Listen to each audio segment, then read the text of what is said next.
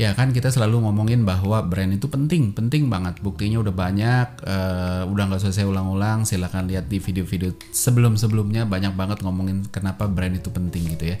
Nah uh, untuk karena ini sebegitu pentingnya, sehingga brand itu baiknya diatur. Kekuatan brand kita kesehatan brand kita gimana? Sama kayak badan kita. Badan kita kan kita selalu ngukur nih sehat apa enggak? Kolesterolnya uh, apa namanya uh, kadar gulanya proteinnya uh, apa namanya komponen-komponen darah dan lain sebagainya. Itu kan kita kita monitor supaya kita tahu ini sehat apa enggak. Nah brand juga sebenarnya dimonitor terus untuk kita bisa tahu bahwa kapan brandnya sehat kapan enggak gitu.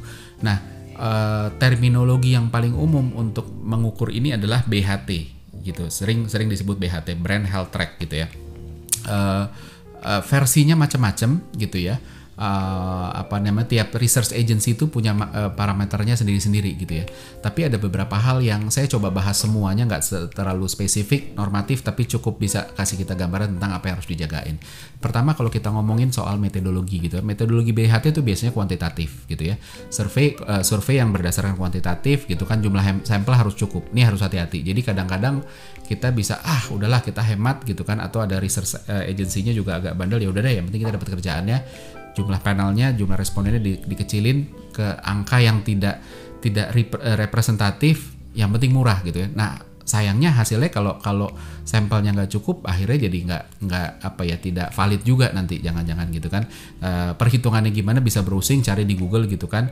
E, apa namanya e, sampel se, e, survey sample calculation itu banyak banget gitu ya.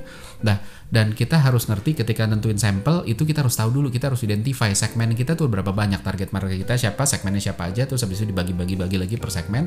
Tiap segmen itu harus memenuhi kriteria-kriteria uh, sampel minimum. Nah terus habis itu uh, ketika ketika kita mulai survei kita juga harus tahu metodologinya ini surveinya online apa offline ini penting banget untuk melihat karakter produk kita. Kita heavy-nya di mana gitu. Contoh produk digital. Kalau misalnya produk digital uh, apa namanya? Misalnya aplikasi uh, apa ya? fintech lah ya, aplikasi fintech. Terus kita mau ngelihat kekuatan brand kita nah panelnya online gitu ya. Nah, yang akan ditangkap adalah hanya orang-orang yang memang sudah digital literacy-nya bagus. Karena responden yang di, bisa dijangkau oleh panel online ya ya cuma gitu aja.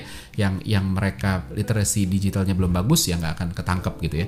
Nah uh, padahal kita kadang-kadang mungkin perlu untuk nangkep potensial market lebih gedenya. Mereka yang belum apa ya belum siap ke online tapi udah cukup kayaknya bisa deh dicolek sedikit dieducate sedikit dia bisa ketarik. Nah hal-hal kayak gitu kalau kita mau nargetin sana mungkin panelnya juga jadi harus uh, panel offline gitu kan.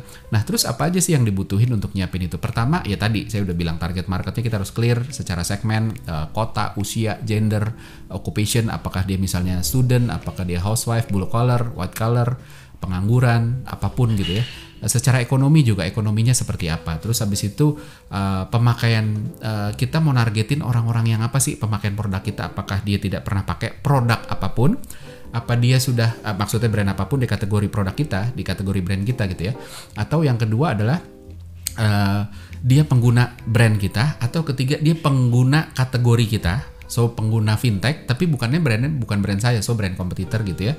Uh, atau apa gitu atau dia pernah pakai tapi sekarang udah nggak pakai lagi. Jadi kita harus tentuin itu juga.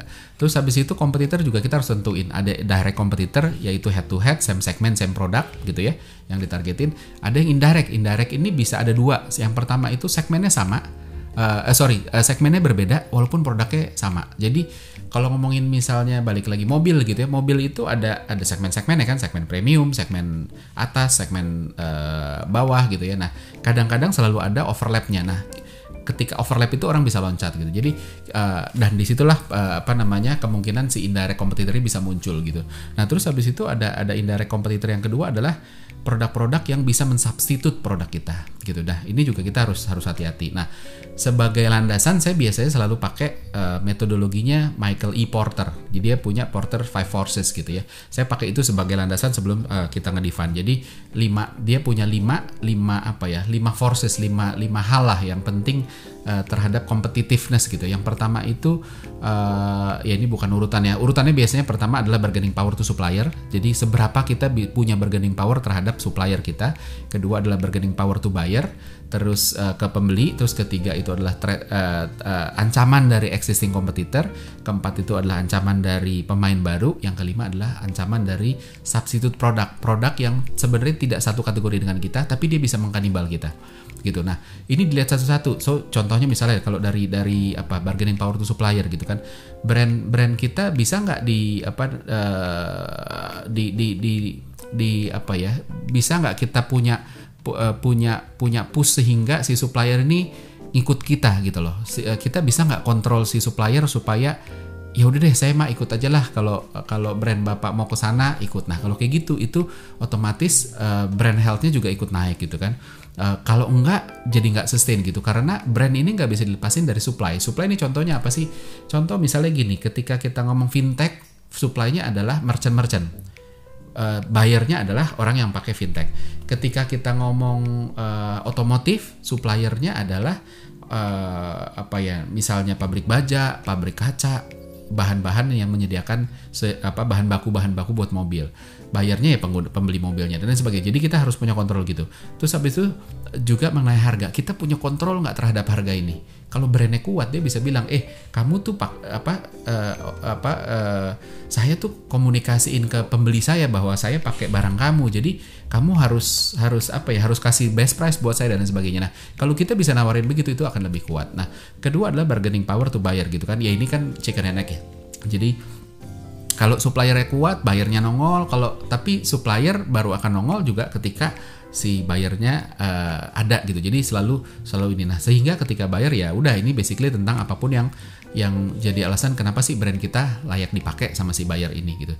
Terus habis itu existing competition, existing competition itu semua kompetitor yang kita ada sekarang. Gimana kuatnya kita bersaing sama mereka, apa yang bikin mereka stay, apa yang bikin mereka uh, switch gitu ke kompetitor, seberapa besar kemungkinan mereka untuk stay atau untuk switch itu dipertimbangkan situ. Trade of new entrant juga pemain-pemain baru. Kira-kira kalau ada pemain baru muncul, kita pasti bisa bersaing apa enggak brand baru di kategori yang sama gitu kan. Celah untuk pemain baru ada apa enggak? Itu akan menentukan juga kekuatan brand kita. Terus habis itu trade off substitute produk gitu kan. Ini paling susah karena kita nggak tahu apa yang kita nggak tahu dan substitute itu kan kadang-kadang oh gue nggak tahu produk itu bisa bisa ngegantiin ini gitu. Tapi ini juga harus kita ukur gitu ya. Nah kalau saya pakai apa namanya pakai uh, terminologinya si si brand hierarchy yang belum tahu brand hierarchy saya bisa lihat di video-video uh, sebelumnya saya waktu itu bikin 6 video ya. Yang pertama kita juga ngelihat gitu. Brand itu kan macam-macam ada brand laggard, ada brand kom, uh, branded commodity, familiar, resonate dan lain sebagainya. Yang laggard ini tentang lihat bahwa ini apakah brand kita ini uh, apa ya banyak detraktornya, banyak orang-orang yang nggak happy. Ap, uh, apakah mereka menggunakan ini secara terpaksa? Kenapa dan udah berapa lama? Branded commodity level keduanya adalah tentang uh, brand ini digunakan sebenarnya brand kita dipilih tapi bukan karena brand karena fiturnya gitu karena offernya gitu. Nah ini trade of new entrance-nya gede banget karena orang sebenarnya nggak loyal sama brand kita tapi sama offernya doang. Terus habis itu familiar gitu kan familiar level atasnya lagi gitu ya itu ngomongin soal awareness-nya tinggi gitu ya tapi biasanya meaningless gitu. Kita harus track apakah kita berada di sini artinya kita awareness-nya tinggi tapi nggak ada artinya. Orang nggak bisa artikulate kenapa sih dia inget ini ingetnya soal apa tuh. Ya standar-standar aja nggak ada sesuatu yang personal gitu. Nah brand brand-brand yang ada di level ini itu performance-nya itu punya dependensi, punya ketergantungan terhadap spending. Ketika spending, brand awareness-nya naik. Ketika spend-nya berhenti, turunnya nukiknya juga jauh gitu kan. Nah itu yang sana. Yang selanjutnya adalah resonate. Itu adalah uh, ngukurin tentang seberapa functionality jadi dominan apa ya decision making uh, aspek buat buat konsumen gitu ya uh, apakah mereka ngeliat ini value for money, rasional loyal, loyalty-nya tuh di drive sama rasional gitu kan. Uh, dan ketika mereka switch juga karena alasan-alasan rasional gitu. Nah, kita juga harus lihat itu. Nah, level selanjutnya lagi ada inspire. Inspire itu ngomongin love beyond logic gitu kan. Gimana caranya fungsional ini bisa kalah tapi emosionalnya uh, brand-brand ini ya secara fungsional itu kalah ya, tapi emosionalnya bagus gitu. Jadi mereka bisa loyal uh, loyal sama brand kita Uh, dan dia merekomendasikan bahkan bahkan ketika kalau ditanya kenapa sih mereka nggak bisa artikulate gitu. Mereka bilangnya ya nggak tahu ya saya udah happy aja saya udah udah bangga banget ini brand yang keren banget ini dan lain sebagainya yang kayak gitu gitu ya. Terus habis itu level di atasnya lagi ada cult gitu. Cult ini adalah apa ya indikator-indikatornya adalah semua yang baik-baik dia punyain plus dia punya strong recommendation dia punya fanatisme uh, levelnya udah lavis blind gitu kan. Apa aja dibeli bikin apa aja dibeli. Jadi pertanyaannya-pertanyaannya mungkin adalah eh kalau brand ini mengeluarkan uh, produk X yang tidak ada hubungan sama ini apakah kamu akan tetap beli? Contoh misalnya brand yang di sini kan Supreme ya. Supreme waktu itu keluarin batu bata nah ketika batu bata nggak ada hubungan sama, sama fashion gitu tapi orang masih beli gitu. Nah secara umum metrik-metrik apa aja yang di, diukur? Kita ya, bahas satu-satu ya pertama awareness. Awareness ini udah paling dasar lah ya. Uh, edit uh, artinya memang uh, apa di, di, di, didorong anda ingat gak brand ini gitu ya? Ada yang unaided, ada yang top of mind gitu, yang ingat pertama gitu kan. Terus habis itu kita bisa cari tahu juga source of awarenessnya. Terus habis itu consideration. Consideration itu biasanya kita menggali apa yang membuat mereka mau consider brand kita gitu ya. Dan apa yang uh, buat mereka tidak mau consider kalau mereka nggak mau. Tapi cara nanyanya bukan begitu ya. Ini hal yang kita perlu cari tahu, tapi cara nanyanya nggak kayak begitu. Kenapa? Karena ini harus hati-hati bagian nanya. Saya lompat dulu sedikit ke bagian nanya karena gini. Kalau kita ikut psikotes, DISC, eh, MBTI segala macam, kita nggak ditanya apakah kamu tipe dominan, enggak. Apakah kamu tipe yang uh, influencing orang, apakah kamu tipe yang comply, apakah kamu tipe yang steady, enggak itu disimpulkan dengan cara kita menanyakan pertanyaan-pertanyaan lain yang dari situ kita bisa ngambil kesimpulan oh ini orang yang dominan. So cara nanya di sini juga harus hati-hati. Jangan ketika kita nanya apa sih yang ketika kita mau tahu apa yang bikin dia consider terus kita tanya aja secara direct apa sih yang bikin kamu consider? Nah itu harus hati-hati banget gitu ya. Terus lanjut lagi ketiga adalah have use. Seberapa mereka udah udah pakai produk kita alasan kenapa dia pakai apakah itu rasional apa emosional gitu seberapa sering udah berapa lama gitu. Loyalty juga termasuk ngomongin future intention apakah dia akan pakai terus uh, exit barriernya apa apa yang akan bikin mereka stay uh, apa yang mungkin di masa depan akan bikin mereka pindah ke kompetitor gitu ya. Terus recommendation juga apakah uh, mereka akan merekomendasi kita dan balik lagi nih sama juga kayak tadi nggak bisa langsung ditargetin langsung gitu ya.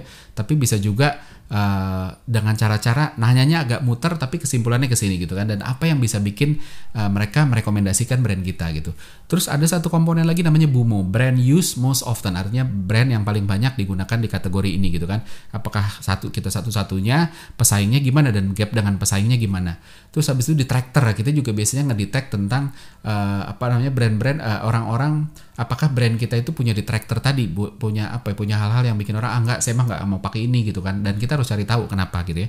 Terus ada emotional value ini kedekatan dengan brand baik itu dari sisi komunikasi dari history atau dari apa ya akses gitu ya. Karena oh dekat rumah jadi saya ngerasa uh, ini brand yang dekat gitu. Atau lingkungan saya banyak pakai jadi saya ngerasa dekat sama brand ini. Atau ada momen-momen khusus yang spesial yang brand kita pernah masuk sehingga ini jadi membangun kedekatan. Terus habis itu ada lagi brand imagery. Ini diingat sebagai apa sih brand ini? Brand associationnya apa sih gitu dan brand propertiesnya apa? Nah tiga ini tuh juga nanti menentukan ke skor total brand healthnya kayak apa, brand equity-nya kayak apa. Nah terakhir itu kalau kita mau ngomong sebenarnya ini yang paling menarik gitu. Itu namanya brand premiumness. Jadi seberapa pertanyaannya biasanya adalah seberapa Anda masih mau menggunakan produk ini bahkan ketika tidak diskon atau seberapa Anda mau menggunakan brand ini bahkan ketika produknya lebih mahal. Ini tentang ngedetect price elasticity. Seberapa orang-orang ini masih mau pakai produk kita bahkan ketika harganya nggak semurah ini, diskonnya tidak sebesar ini dan lain sebagainya. Karena kalau kita lihat sebenarnya antara brand sama price itu biasanya bertolak belakang. Brand-brand besar jarang kasih diskon gitu. Dan brand-brand yang kasih diskon susah untuk brandnya naik karena orang selalu ditarik ke ya udah yuk diskus soal soal apa namanya soal harga aja dan lain sebagainya. So itu kalau ngomongin BHT komponennya banyak banget secara normatif itu tinggal gimana caranya kita masukin satu persatu terus habis itu kita lihat oh faktor ini faktor ini faktor ini dan kita bisa ngedefend sendiri uh, karena setiap brand setiap kategori itu beda-beda jadi kita harus harus bisa ngatur sendiri kapan kita pakai komponen yang ini kapan pakai komponen yang lain dan lain sebagainya.